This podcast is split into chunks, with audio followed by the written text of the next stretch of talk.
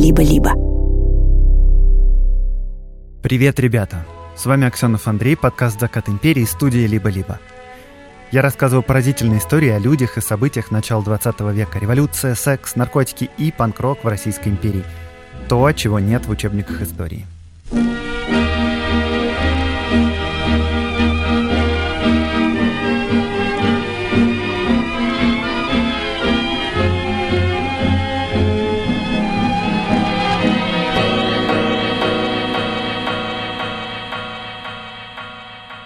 Спасибо всем, кто пришел на лекции в Алматы и Стамбуле. На очереди на этой неделе уже. Ереван, Тбилиси и Батуми. Приходите, очень вас жду.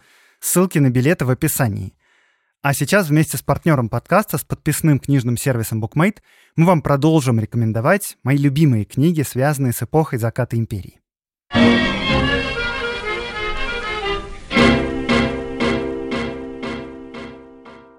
Сегодня у нас эпизод о попытке кэнселинга Шаляпина – а Шаляпин — это после смерти Льва Толстого, пожалуй, самый известный русский на планете. Ну, наверное, если не считать царя, конечно. Шаляпин — герой буквально для всех. Он огромный талант и при этом self-made. Сын крестьянина, который прошел от пения в церковном хоре до сцены в Ласкало. При этом он такой простой и симпатичный парень, которому заработанные миллионы не вскружили голову. Даже, как вы услышите из выпуска, иногда чересчур простой парень. И он дружит со всеми, и все с ним дружат, и монархисты, и оппозиционеры. Одним из самых близких друзей Шаляпина был писатель Максим Горький. И вот книги, э, которую я вам сегодня хочу порекомендовать, Максим Горький как раз приложил руку. Эта книга вообще-то автобиография Федора Шаляпина. И в этой автобиографии Шаляпин сам рассказывает о своей жизни до 1914 года. А поскольку Горький был, э, как бы это сказать, помягче редактором этой книги, то книга написана легко, весело, с кучей всяких классных подробностей. Шаляпин прошел большой путь, и вы узнаете, как отдыхают деревенские дети, и чем живут провинциальные театры, и как выглядела Европа для простого русского человека, который туда впервые попал. В общем, читайте автобиографию Шаляпина в букмейте, это отличная книга, ссылку я оставлю в описании. В букмейте, кстати, прямо в приложении можно сохранять заметки и цитаты, и цитатами этим можно делиться. Вот как вам, например, такая цитата как раз из этой книги, из книги Шаляпина. «Ну, — сказал мне отец, — теперь ты грамотный. Надо работать. Ты вот по театрам шляешься, книжки читаешь да песни поешь. Это надо бросить».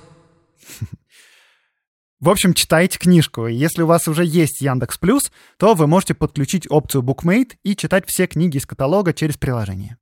А если Яндекс Плюс у вас еще нет, то у нас для вас есть промокод Empire Book, и по нему подписка плюс с опцией Bookmate 45 дней будет бесплатной.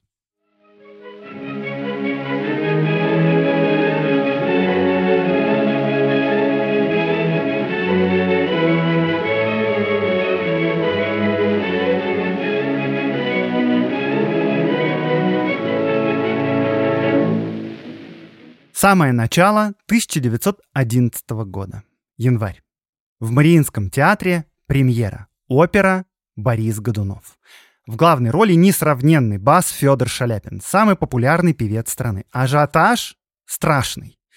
Планируется два спектакля в неделю, но директор императорских театров Владимир Телековский пишет в дневнике, что билетов можно было бы продавать и на пять представлений в неделю.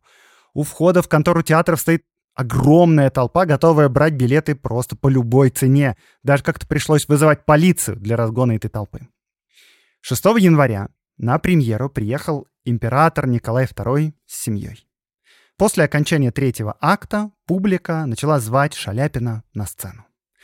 За закрытым занавесом мужской хор в честь императора начал петь «Боже, царя храни», гимн подхватил оркестр, занавес раскрылся, и зрители увидели стоящий на коленях хор, поющий гимн, а впереди солиста Федора Шаляпина. И Федор Шаляпин тоже встает на одно колено. Гимн подхватывает публика, и он был спет шесть раз по кругу под овацией царю. Уезжая из театра, Николай II сообщил директору Владимиру Телековскому, что был очень доволен спектаклем, тронут приемом и просил передать хору и Шаляпину благодарность. Но не все были рады произошедшему. Федор Шаляпин был популярен и любим всеми. И аристократией, и интеллигенцией, и рабочими, и оппозицией, и монархистами.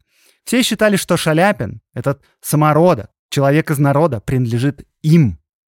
И когда либеральная общественность узнала о произошедшем в театре, о том, что Шаляпин встал на колени перед тираном, у которого руки по локоть в крови, то возмущению публики не было предела.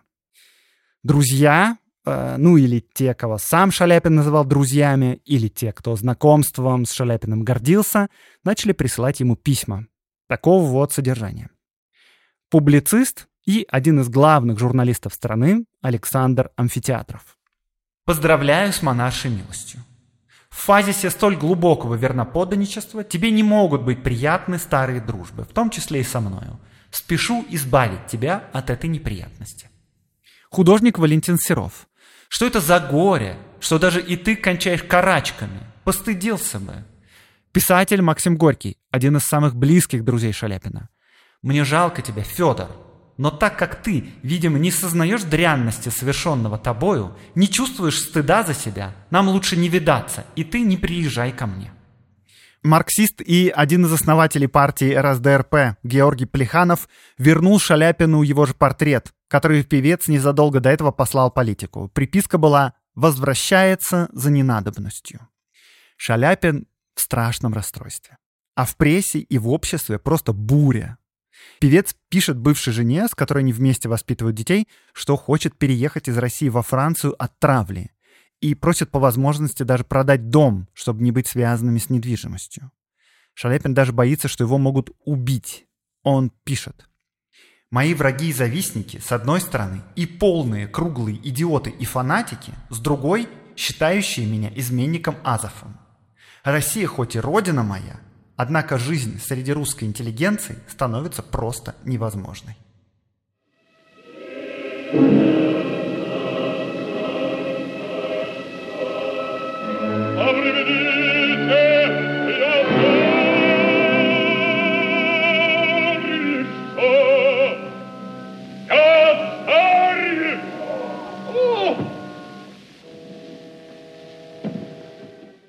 Как это обычно бывает в случае политического скандала, тем ближе и симпатичнее обществу казался человек, тем жестче его отменяют. Да, общественность не будет сильно травить какого-нибудь сверхлояльного редактора газеты, который зарплату получает из Министерства внутренних дел. Или какого-нибудь лидера партии, который в борьбе за традиционные ценности бежит впереди паровоза. Это я сейчас про князя Мещерского и доктора Дубровина, если что. А вы про кого подумали?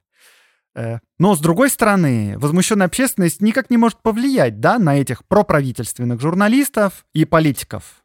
Потому что, чего, общественность и так эти газеты проправительственные не читает, и за партии за эти черносотенные не голосует. Деньги этим людям все равно поступают от правительства, и с этим тоже ничего не изменится. Ну и, в общем, что их отменять-то? Ты вроде кидаешь в них какашкой, а им хоть бы хны, даже приятно. Все это как-то грустно и бессмысленно.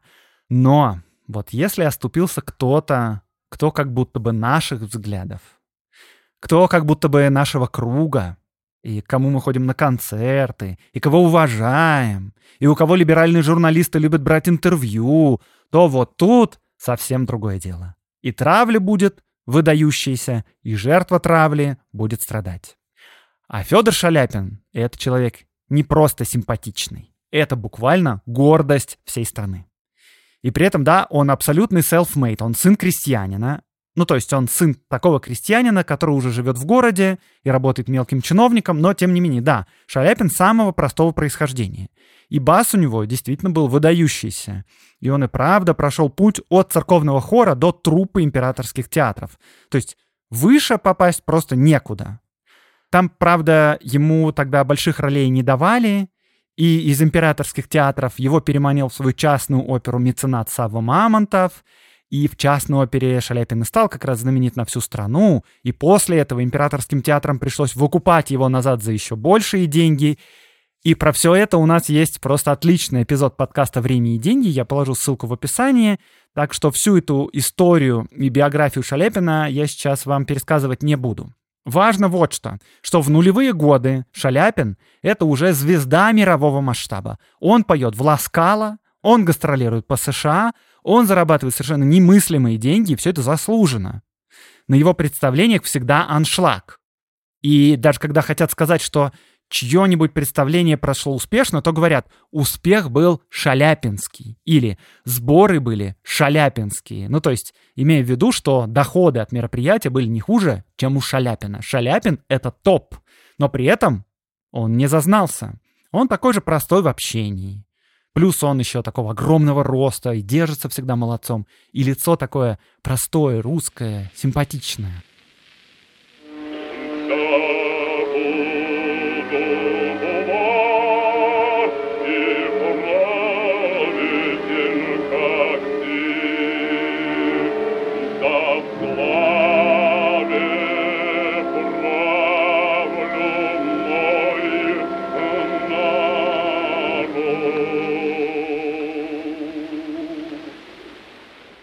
И вот наступил революция 1905 года, и Шаляпин явно встал на сторону народа.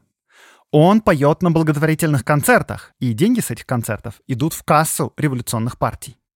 Самая популярная песня Шаляпина, буквально его визитная карточка, стала такой именно в 1905 году. Это я имею в виду песню «Дубинушка». Впервые эту песню Шаляпин исполнил в 1905 году, весной в Киеве, как раз на благотворительном концерте на таком. Шаляпин вспоминал, что рабочие просили его спеть «Интернационал», но он не знал слов. И сказал, что вместо этого споет, так сказать, русский интернационал. И затянул как раз «Дубинушку», а это песня рабочей артели, которую обычно пели за тяжелой работой. У этой песни есть множество версий, но вот к 1905 году «Дубинушка» воспринималась как песня отчетливо революционная. Ну, то есть в Мариинке ему бы никогда не позволили ее петь. Шаляпин пел перед рабочими, а слова были такие. Это как раз запись Шаляпина. Настала пора, и поднялся народ, разогнул он согбенную спину и стряхнул с плеч долой тяжкий гнет вековой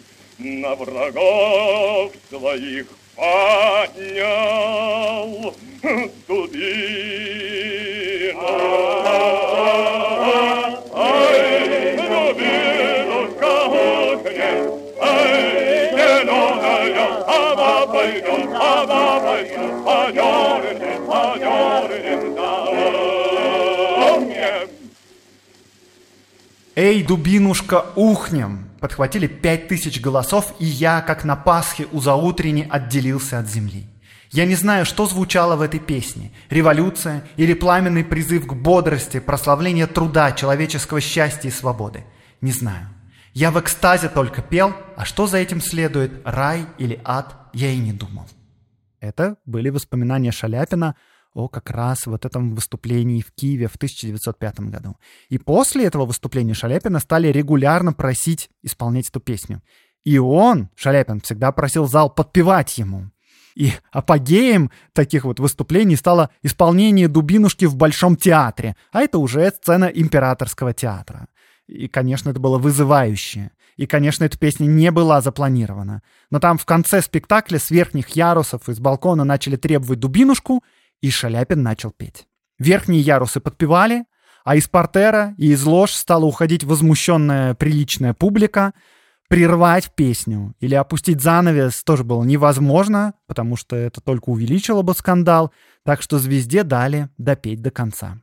В общем, по всему видно, что в 1905 году Шаляпин на стороне народа. Пролетарский писатель Максим Горький в повести «Жизнь Клима Самгина» даже вывел эпизод исполнения Дубинушки Шаляпиным. В это время они как раз оба крепко дружили. А черносотенная пресса, конечно, все это время травит и критикует и Шаляпина, и его начальство. Ну, потому что вообще-то Шаляпин, он артист императорских театров. А это значит, что формально он вообще считается служащим в Министерстве двора. А начальник Шаляпина — это, соответственно, директор императорских театров Владимир Телековский. И Владимир Телековский тоже попадает под раздачу. Вот, например, когда в конце 1905 года Телековский продлевает контракт Шаляпину, черносотенцы возмущались. Вот вам цитата из газеты «Вече». Все знающие Шаляпина, его хамское поведение на сцене во время репетиций, его грубо-босяцкое общение с хористами и с музыкантами, его противоправительственные речи, в которых этот певец, вылезший из грязи, позволяет себе глумиться над правительством и даже государем, его речи, развращающие мелких артистов, его революционную деятельность в провинции, где, как, например, в Киеве, он давал концерты и деньги передавал революционным комитетам, знающие все это поражены и изумлены поступком Телековского, приглашающего опять этого крамольника на императорскую сцену. Но контракт был продлен. Осенью следующего, 1906 года, Федор Шаляпин попал в очередной скандал. Он не вышел на сцену в опере Глинки «Жизнь за царя» про Ивана Сусанина. В то время это такая очень верноподданническая постановка. За отказ выйти на сцену Шаляпин даже был оштрафован дирекцией театров на 921 рубль. История эта попала уже и в иностранную прессу, и там смелый отказ Шаляпина от участия в патриотической опере тоже вызвал бурное обсуждение. Шаляпин стал получать письма с угрозами, а следом его начальник Владимир Телековский. А уж патриотическая пресса, конечно, опять подняла вой. Революционер Шаляпин показательно игнорирует верноподанические постановки. Репортер газеты «Вече» посетил эту оперу и оказался страшно недоволен. Реквизит ветхий, исполнение хора отвратительное, артисты исполняют свои роли спустя рукава угнетающе, просто ужасное впечатление. В конце постановки публика требовала петь «Боже, царя храни» и пела хором, но артисты на сцене не подпевали, а только открывали рты. Почему так все происходит, задается вопросом патриотический корреспондент. И сам же отвечает в своей заметке. Потому что из-за правила императорских театров, со всей их челядью, чиновниками, артистами и подозрительного происхождения музыкантами, все они красные, все единомышленники Выборгского воззвания. Понимаете, дело тут не только в одном Шаляпине. Просто все эти якобы деятели культуры, которых кормит и поет государство, на самом деле они держат фигу в кармане. Они либералы все, и даже революционеры, все они противники государства и царя, все куда хуже, чем кажется на первый взгляд.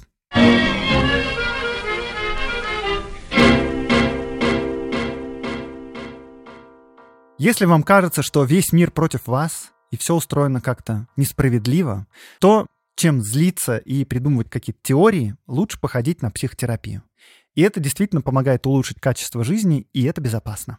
У нашего партнера, сервиса психотерапии Zigmund Online, есть все, чтобы терапия была комфортной и ненавязчивой. Все психологи в Zigmund Online регулярно проходят супервизии и личную терапию, поэтому их клиенты, ну то есть мы с вами, всегда можем рассчитывать на помощь в поддерживающей форме. Согласитесь, аккуратную и бережную поддержку легче принять, чем советы, ну, например, старших родственников. А у нас для вас еще есть промокод «Закат» на скидку 30% на первую сессию с психологами Зигмунда. Не забывайте про промокод, если хотите начать свой путь в психотерапии. Все подробности в описании под выпуском.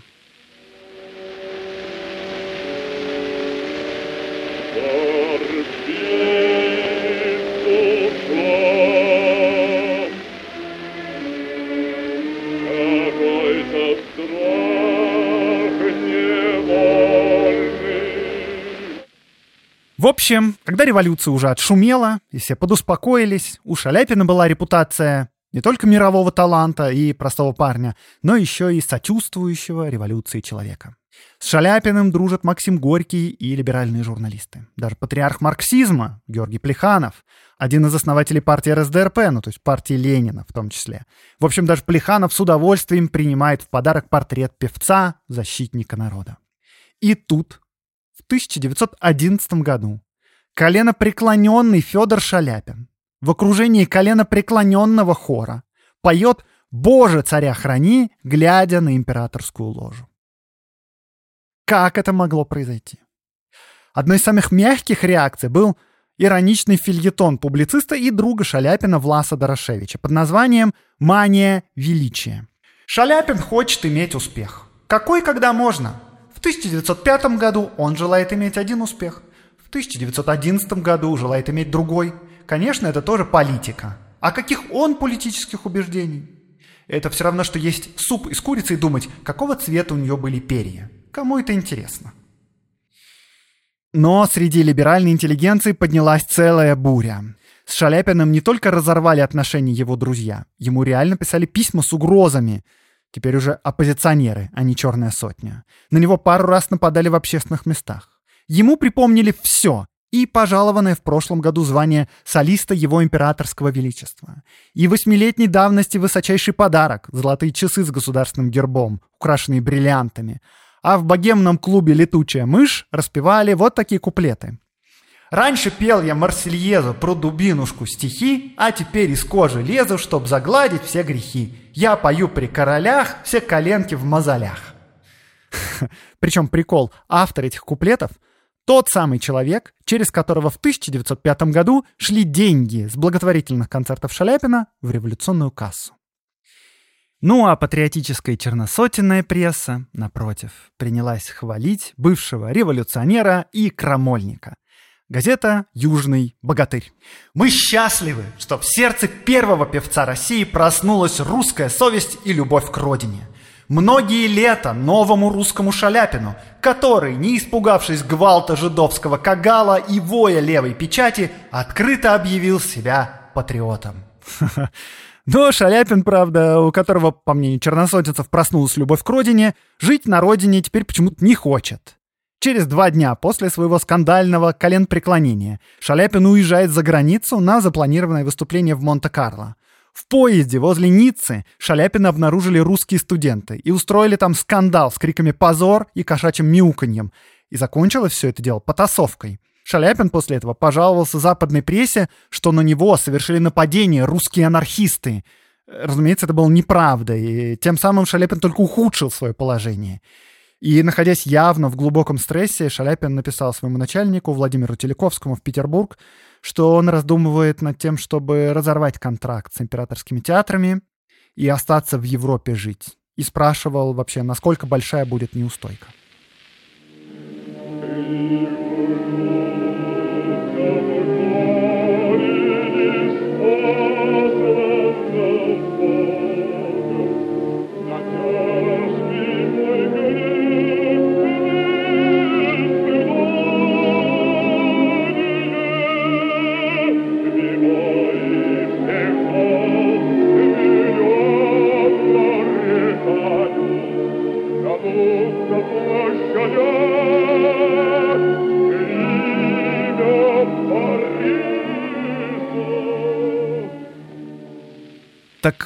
Как же вообще так вышло, что самый знаменитый русский, гениальный певец, рубаха-парень, self-made, так эпично переобулся в воздухе и из революционера перекрестился в монархиста?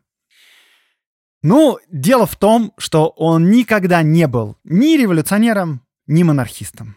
Это общественность, оппозиционная и монархическая, соответственно, считала его или своим, или врагом, в зависимости от того, что просто всплывало в публичной сфере. Проблема в том, что все эти события имели контекст, который общественность игнорировала. А сам Шаляпин никогда вовсе не имел никаких отчетливых политических взглядов. Он был просто талантливым певцом, симпатичным человеком и старался поддерживать хорошие отношения со всеми его окружающими. И, конечно, слава ему тоже нравилась. И он умудрялся всегда быть любим и в монархических кругах, и в оппозиционных. Но это все было, пока политический накал страстей был не очень высок. А вот во время революции 1905 года как-то так обстоятельства складывались, что нужно было выбирать сторону, или сторону выберут за тебя. Голос протеста был сильным, а голос государства слабым, и Шаляпин, просто плывя по течению и стараясь угодить публике, неожиданно для себя стал революционером. Давайте еще раз пройдемся по всем точкам этой истории заново. В 1905 году да, Шаляпин был замечен в том, что давал благотворительные концерты, сборы с которых шли в кассу революционных партий. Вот, например, на том самом благотворительном концерте в Киеве, где Шаляпин впервые исполнил «Дубинушку», сборы действительно пошли в кассу самой что ни на есть революционной партии. Но только сам Шаляпин этого не знал. Потому что организаторы ему сказали, что деньги пойдут в кассу помощи рабочим, на благотворительность. Кстати говоря, заметьте, Шаляпин даже не знал слов «интернационала». А если и знал, то не захотел его петь, потому что эта песня запрещенная цензурой, а вот «Дубинушка», рабочая песня, не запрещена. Ну да, ну конечно, ему как артисту нравилось, когда весь зал поет вместе с ним. когда весь зал любит его и считает своим. И при этом Шаляпин во время революции получал личные письма с угрозами. Да, от черносотенцев он начал их получать, но не сразу. Сначала он начал получать письма с угрозами от левых. За что? За то, что он недостаточно помогает революции. Это, конечно, на него тоже давило. Потому что если вспомнить скандальное исполнение Дубинушки уже в Большом театре, то тогда сам Шаляпин объяснял начальству, то есть Владимиру Телековскому, все это двумя обстоятельствами. Во-первых, он действительно, как артист, был сильно воодушевлен приемом публики, общим приподнятым настроением и как бы увлекся. А во-вторых, он и правда получал письма с угрозами от революционеров. Ну и молодец. Э, после этого выступления он начал уже получать угрозы и от черной сотни. А император лично и с раздражением поинтересовался в дирекции императорских театров, почему это Шаляпин до сих пор не уволен у нас. И Владимир Телековский вот что объяснял. Удаление Шаляпина может произвести гораздо больше переполох. Партии революционеров будет очень приятно иметь в своих рядах выдающегося артиста и певца, к тому же еще певца из крестьян. В тюрьму Шаляпина не упрячешь, он имеет большое имя не только в России, но и во всем мире. Петь ему запретить нельзя. Он будет продолжать петь не только в провинции, но и во всем свете. И дубинушку услышат не одни москвичи и петербуржцы. Он наэлектризует публику настолько, что полиции останется только закрывать один театр за другим, а его высылать из одного города в другой – все это в России еще возможно. За границей же все будут его встречать с распростертыми объятиями, как пострадавшего за свободу.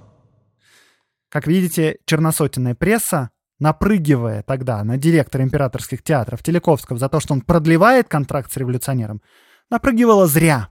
Во-первых, Шаляпин революционером не был, что прекрасно понимал Телековский. И именно поэтому оставлял его в театре. Во-вторых, черносотенцы совершенно предвзято интерпретировали позицию Телековского, что, дескать, это у нас либералы окопались в культуре и искусстве и друг друга покрывают. Совсем наоборот. Телековский просто не хотел отдавать Шаляпина революционерам. Кстати, во время революции тогда был еще один эпизод, о котором я забыл рассказать. Расписка о лояльности. Скандальная расписка.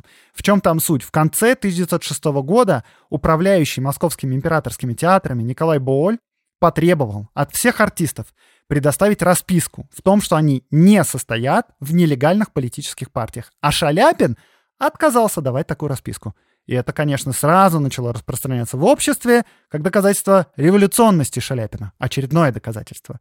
Между тем, ну, типа, дело было в том, что Шаляпин посчитал это требование просто хамским. Так и было, come on. Но плюс к этому Шаляпин обратился к высшему начальству, то есть к Теляковскому. И Теляковский объяснил, что вообще-то все актеры императорских театров относятся к Министерству двора. Вот это требование, хотя и глупое, но оно обязательное — Sorry, братан, надо подписать. И Шаляпин, в конце концов, дал эту подписку. Но это уже прошло незамеченным. А еще, кстати, тогда, в то время, внимательные люди могли заметить, что Шаляпин с какого-то момента перестал по желанию публики исполнять песни в конце спектаклей. И это произошло после скандального выступления в Большом.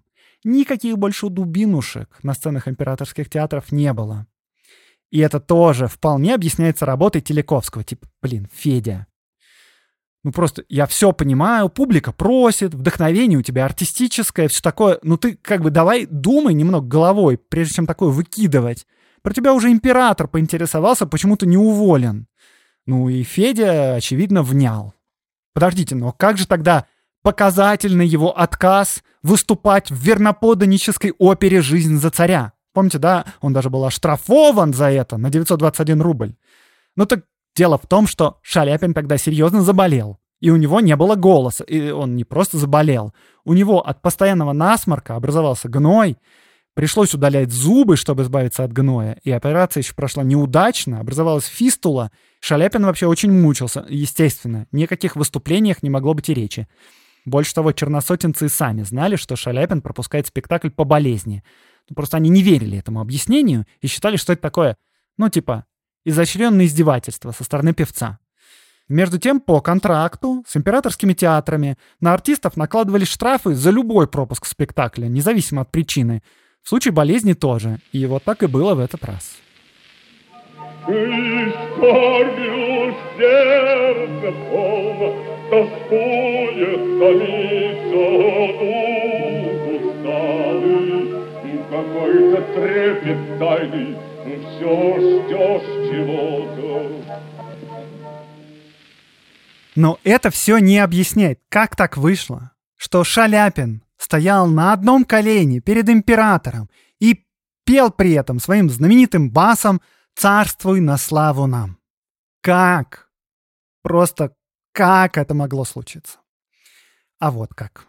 Всю эту кашу заварил мужской хор в тайне от Владимира Телековского и нечаянно подставив солиста Шаляпина.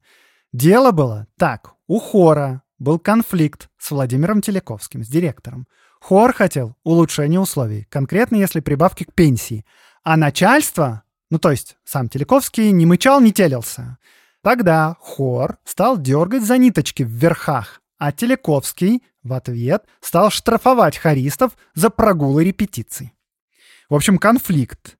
И накануне вот этой злополучной премьеры хор тайно сговорился в конце представления 6 января, когда в ложе будет император, спеть «Боже, царя храни», чтобы предварительно разжалобить царя, а потом подать ему петицию с прошением об увеличении пенсии. Причем Телековский об этом заговоре узнал во время выступления, но сделать уже ничего не мог. И так все и произошло. После последнего акта занавес закрылся, и мужской хор в одиночестве, прямо за занавесом, стал внезапно петь гимн без сопровождения оркестра. Естественно, остановить их было нельзя, хотя Телековский был просто в бешенстве от этой выходки. Естественно, оркестр подхватил гимн. Естественно, зал стал подпевать и встал. Естественно, открылся занавес, и все увидели, что мужской хор не просто поет «Боже, царя храни», а еще и верноподданнически стоит на коленках. А впереди хора столбом стоит Шаляпин, для которого вся эта эскапада была полнейшим сюрпризом, и он, ну, просто чтобы не торчать как шпала, тоже преклонил колено.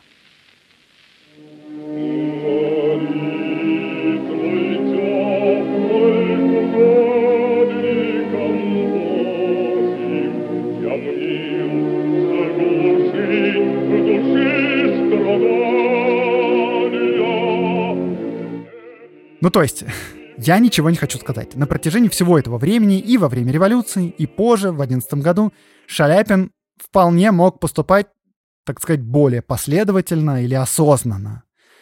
А он не то чтобы вообще интересовался когда-то политикой.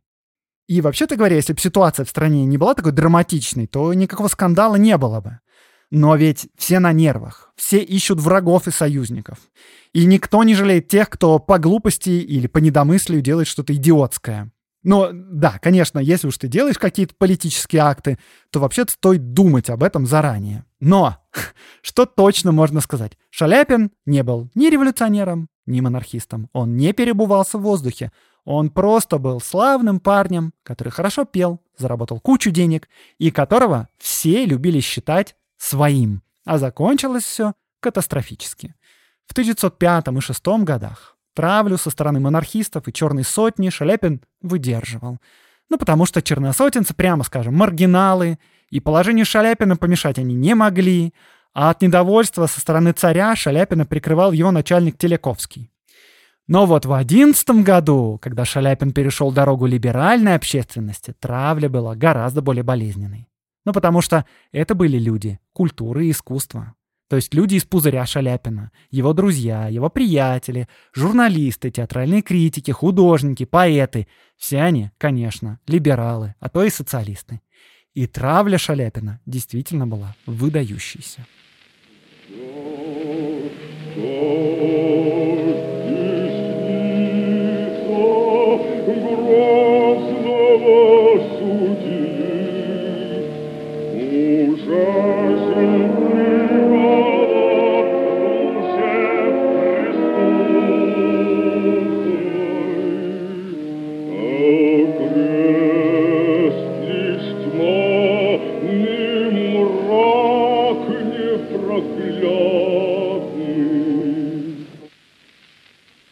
всех больше всего расстроился, кажется, Максим Горький, потому что они реально близко дружили с Шаляпиным, и при этом Горький был, в общем, человеком чувствительным и не особо жестоким. Горький писал своей жене, с которой не жил тогда, но дружил. Вот что он писал. «Выходка дурака Шаляпина просто раздавила меня. Это так по-холопски гнусно. Ты только представь себе, гений на коленях перед мерзавцем и убийцей. Третий день получаю из России и разных городов за границей газетные вырезки. Дум скроллит, короче, наш Алексей Максимович. А тем временем сам Шаляпин пишет ему из Монте-Карло письмо и просит друга о встрече, ну, видимо, чтобы все объяснить. Но друг в таком расстройстве, что отвечает, нам лучше не видаться, и ты не приезжай ко мне. Это вот как раз то письмо, которое я вначале цитировал. Типа, Федь, блин, ты просто полную хрень сотворил и даже не понимаешь, насколько полную. Но Федор Шаляпин, несмотря на то, что находился в абсолютном расстройстве, все равно приехал на Капри, на виллу в Италии, где жил пролетарский писатель. Федор Шаляпин, увидев Горького, разрыдался. И Горький тоже. Мария Андреева, спутница Горького, которая видела эту сцену, говорила, что Шаляпин так рыдал, что слушать было больно. Это была цитата, если что. Горький и Шаляпин просидели друг с другом много часов, и все непонимания были сняты. Горький немного больше, понимая всю тупость ситуации, писал Шаляпину, «Я тебя люблю, как и прежде, но ты нелепый русский человек. И я даже хочу тебе помочь, но вообще-то прямо сейчас сделать ничего нельзя. Прессу не успокоить. Нужно подождать какое-то время, и вот когда все успокоится, можно будет попробовать хоть что-нибудь объяснить. А сейчас просто слушать никто ничего не будет». Ну, эта встреча действительно сильно помогла Шаляпину прийти в себя. И он даже решил не переезжать в Европу, не уходить из императорских театров и вернулся назад в Россию. А Горький, кстати, несмотря на то, что сказал Шаляпину выждать, начал хлопотать за друга. И довольно поразительно, что Максим Горький начал делать в защиту Шаляпина примерно то же самое, что делал начальник Шаляпина Владимир Телековский 4 года назад. Помните, там император возмущался, мол, неужели Шаляпин до сих пор у нас работает? А Телековский объяснял – что Шаляпина выгонять нельзя, что мы сами его толкнем в руки революционеров, и что увольнение его произведет только больший скандал. А теперь сравните, что пишет Максим Горький, большевику и члену боевой группы Николаю Буренину. А Буренин был личным связным Горького с партией, и одновременно еще Буренин был пианистом и аккомпаниатором Шаляпина. Так вот, вот что пишет Горький про Шаляпина революционерам. Такие люди, каков он, являются для того, чтобы напомнить всем нам, вот как силен, красив и талантлив русский народ. Вот о чем поет Шаляпин всегда. Для этого он и живет. За это мы бы и должны поклониться ему благодарно, дружелюбно, а ошибки его в фальш не ставить и подлостью не считать. Там того, бояр хромого, вожди Литвы, дальние потопы, ох и мор, и трупы разорения, словно дикий зверь, щеплются чумлены. Шаляпин спустя несколько месяцев вернулся в Россию и с тех пор стал немного осторожнее. Хотя Многие с тех пор Шаляпина уважать перестали, но тем не менее скандал потихоньку забылся, и певец продолжал собирать огромные залы, давать интервью и гастролировать по миру. Но стояние на коленках ему припоминали до самой революции, да и после тоже. Но, впрочем, это не помешало правительству Ленина наградить Шаляпина почетным званием народного артиста республики. И он вообще, кстати, был первым, кто получил это звание. Правда, это звание у него отобрали, когда выяснилось, что Шаляпин не собирается возвращаться с заграничных гастролей в Советскую Россию почему-то. И при этом еще жертвует деньги российским иммигрантам. Опять Шаляпиным недовольные, потому что он кому-то не тому жертвует деньги. Но, в общем, Шаляпин уже никогда не вернется в Россию. А вот друг Шаляпина, Максим Горький, в похожей ситуации вернулся в Советский Союз из Италии. Но это уже совсем другая история. и кажется, все-таки Шаляпина больше всего понимали его друг Максим Горький и его начальник Владимир Телековский. Телековский вот таким образом объяснил поведение своего артиста. Шаляпин всегда стоял вне политики, в том смысле, что никогда ею не занимался, а всегда оказывался вовлеченным в нее стараниями тех или других, правых или левых. У него не было деления на политические партии. Просто одни люди были ему симпатичны, а другие антипатичны – и он одновременно и очень искренне дружил с Максимом Горьким и с бароном Стюартом, убежденным крайне правым монархистом. Он с одинаковым воодушевлением, смотря по обстоятельствам, пел «Боже, царя храни» и «Марсельезу» и «Дубинушку».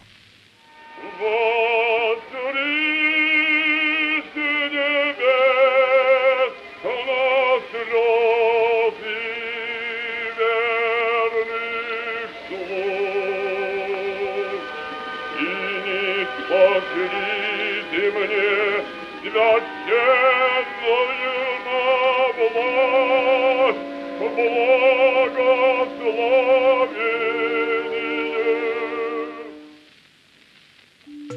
Друзья, у Либо-Либо есть подписка, но, возможно, вы не знаете, что первые две недели и только в Apple подкастах можно совершенно бесплатно слушать бонусные эпизоды ваших любимых подкастов и подкаст-студия со всеми секретами о нашей работе.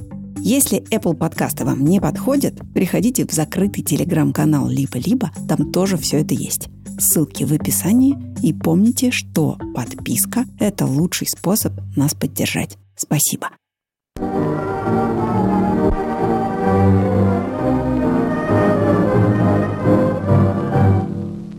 С вами был Аксенов Андрей, подкаст «Закат империи», студия «Либо-либо». Этот выпуск помогали мне готовить редактор Катерина Серебренникова, фактчек Ксюша Абросимова, работа со звуком Семен Аксенов, за партнерство отвечают Арина Левицкая и Юлия Стреколовская.